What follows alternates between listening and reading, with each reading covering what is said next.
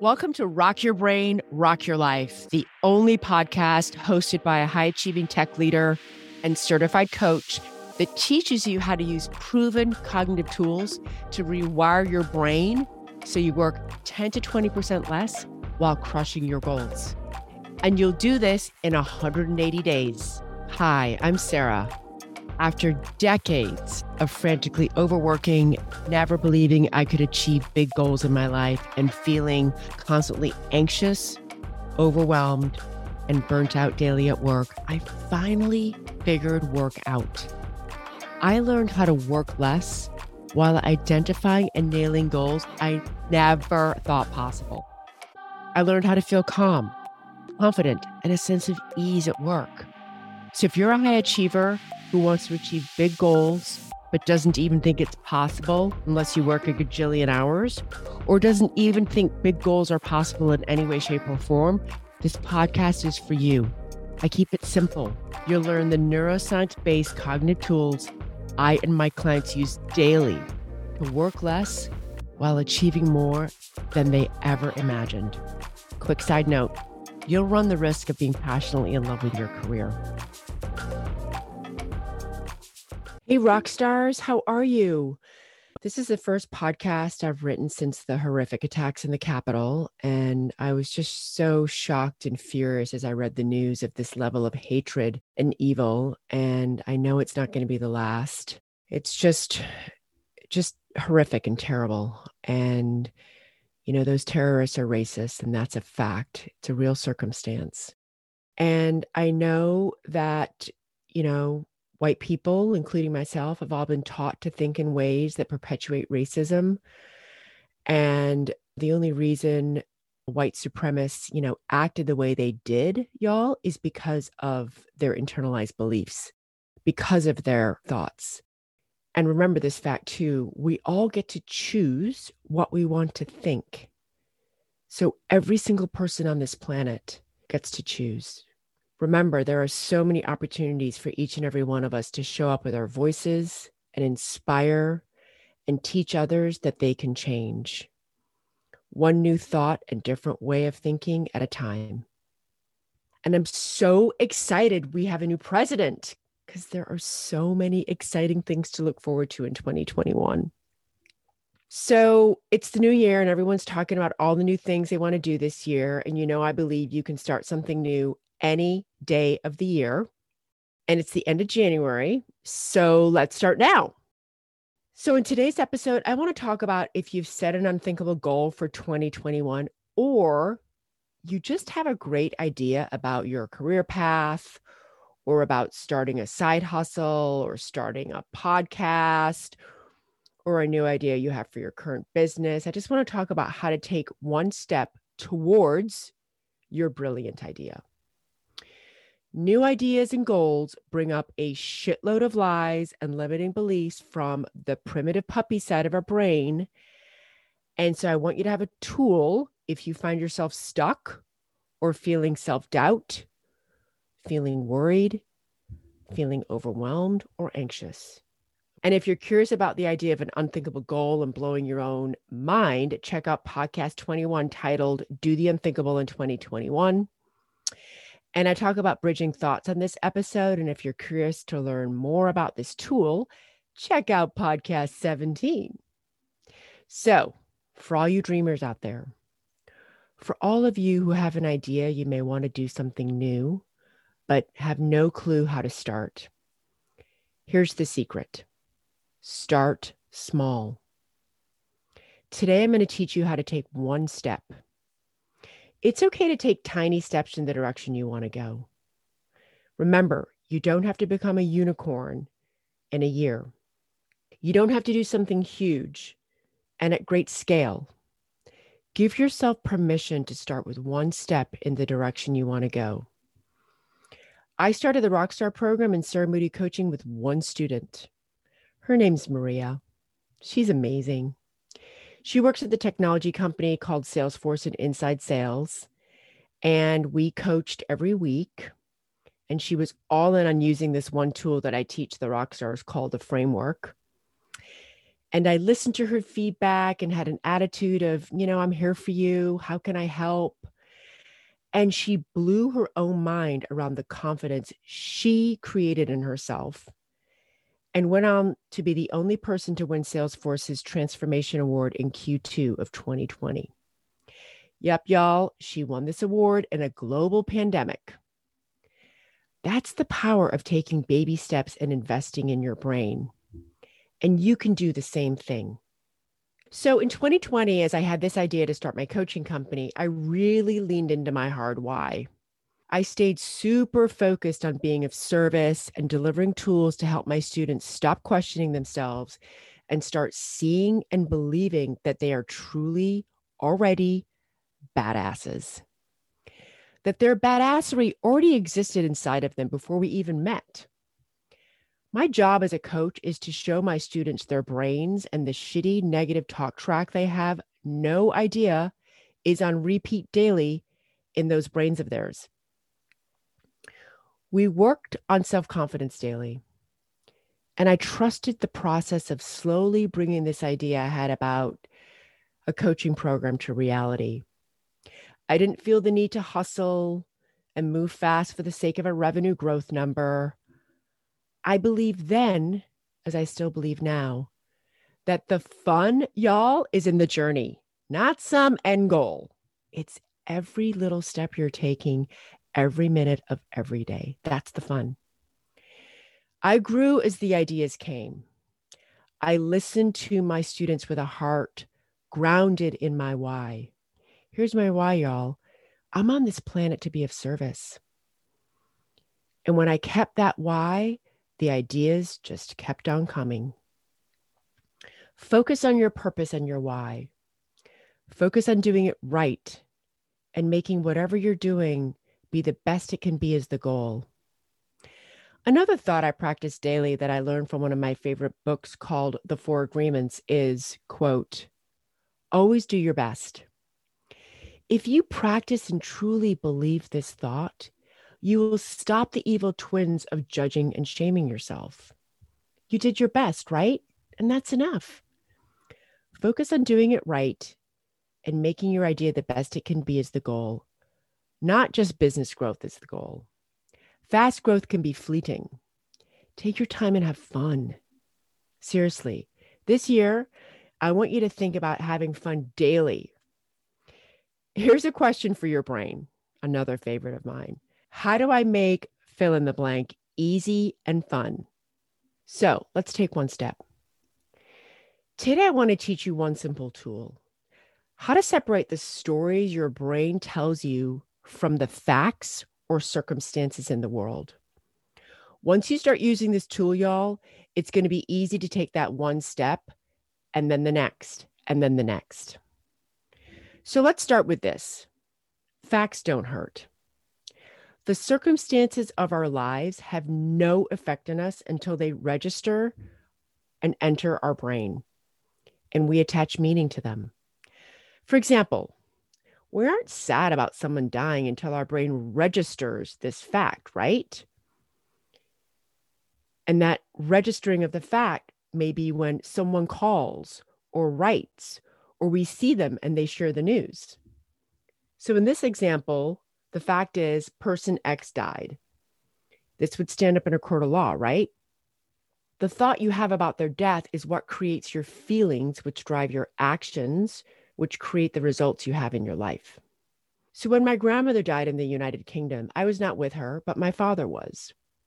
And when she died, my father thought and said, She's lived a long life, and he felt peaceful. When my grandmother died, I was in San Francisco at work.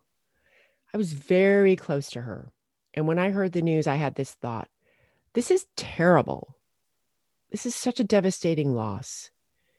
And I felt a deep empty hole of sadness for a long time. I really, really missed her. So, see how it's important to separate out the facts from the thoughts? What we typically say is, I was devastated when my grandmother died, but it's actually more accurate to say, I was devastated by what I thought about her death. Now, does this mean you have to change your thoughts? Not necessarily. But does this matter to make this distinction in your brain? Yes. Because when you see that your thoughts create your feelings, you can be much more in charge of your emotional state. Now, this doesn't mean that you won't choose to be sad when someone dies. We most likely will be. It's part of the human experience, right? But it does mean we can ch- decide how we want to feel when things happen in our lives. We control how we feel with what thoughts we choose to have. And it's important to not try and run away from feeling a feeling.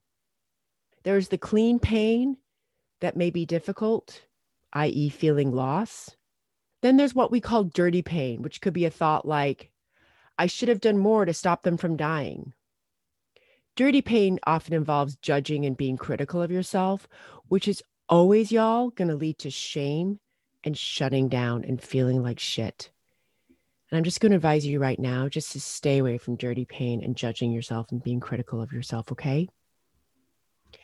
So, many of you have these thoughts my boss stresses me out, or work stresses me out.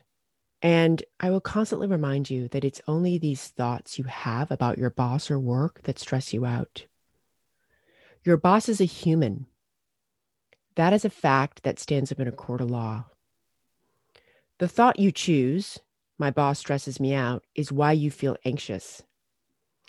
So you can't change your boss right now, but you can change the way you think about your boss, right? That will change everything. So start to ask yourself the question, what am I saying and or doing or not doing because of what I think and feel about my boss? And why am I saying and doing these things? And if it's not your boss, change that to partner, career, food, any of it. Okay. So, for example, if you feel anxiety about these thoughts you're having, my boss stresses me out, you may wrap up the day with, It's been such a hard day. Screw exercise this evening. I deserve comfort food and cocktails and Netflix. This is going to help me feel better. Another thing I've heard y'all do is you end up being short with your boss. It even kind of permeates to being short with colleagues in emails and in meetings. And then guess how you're going to feel later that night or the following morning after you've done all these things or not done the exercise as example? Lots of critical self talk about how lazy you are that you didn't exercise or eat that food that supports your body feeling amazing and all the other things, right? So, the result you're creating for your life when you do these things is you're not showing up for your badass self, right? You're taking all these actions. So, you end up making yourself feel like shit. So, it's always important to see that your thoughts are always going to show up in your result line. So, that thought you started off with, my boss stresses me out. Guess what the result is, y'all? you're stressing yourself out, right?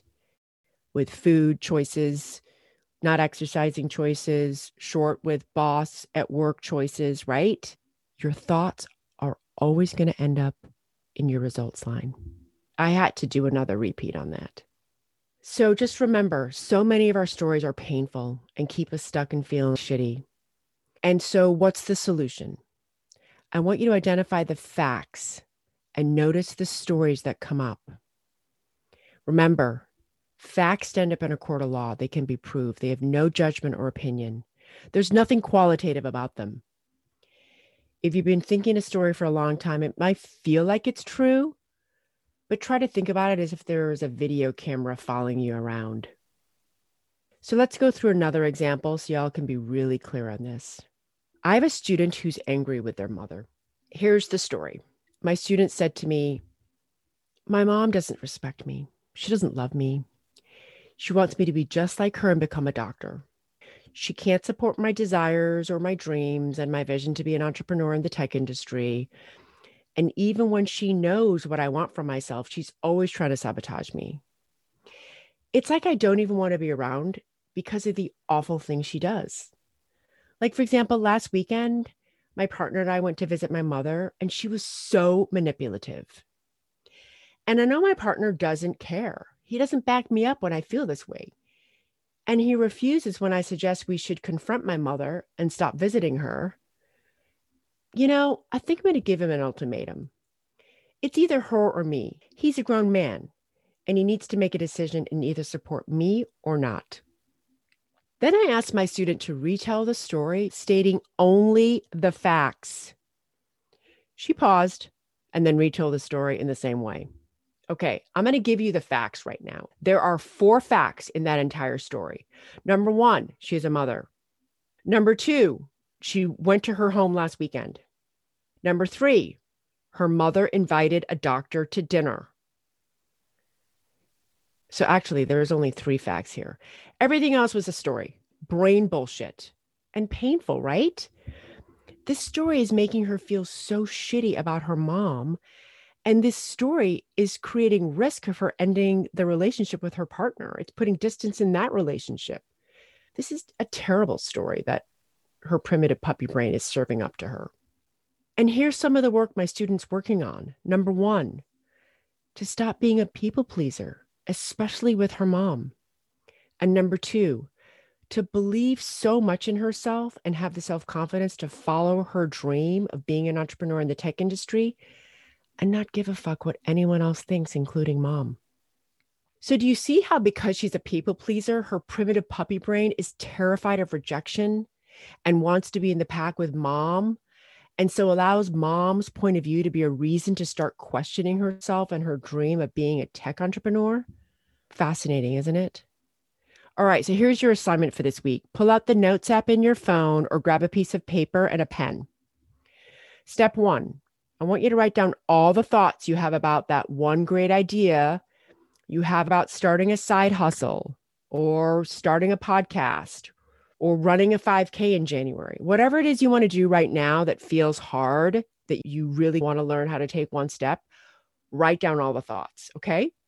Step two, I want you to separate out the facts and write down the facts separate. Okay. So pull them out. Remember, Facts stand up in a court of law. They can be proved. They have no judgment or opinion. There's nothing qualitative about them. Think about the list of facts I shared about my student. So, for example, maybe you're questioning yourself and don't believe you can run a 5K in January. The fact is, run a 5K. Step three, pull out that fact, for example, run a 5K, and then your one step is to use a believable bridging thought to get you to take action in the direction you want to go. So maybe it's, I'm seeking evidence that I can run a 5K. And then you feel kind of open to it, right? When you feel open, you do one simple thing like creating a training plan for January that has you doing the 5K on January 31st and feeling proud, right? Boom, you got this. All right, that's the show.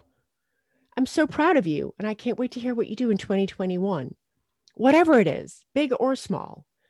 And if you want support in learning how to take one step towards your goals, dreams, big ideas, little ideas, anything from me and a badass cohort of women, come join us in the Rockstar program. It's the only place I know of that women show up every day for themselves and each other. And we're going to blow our own damn minds in 2021.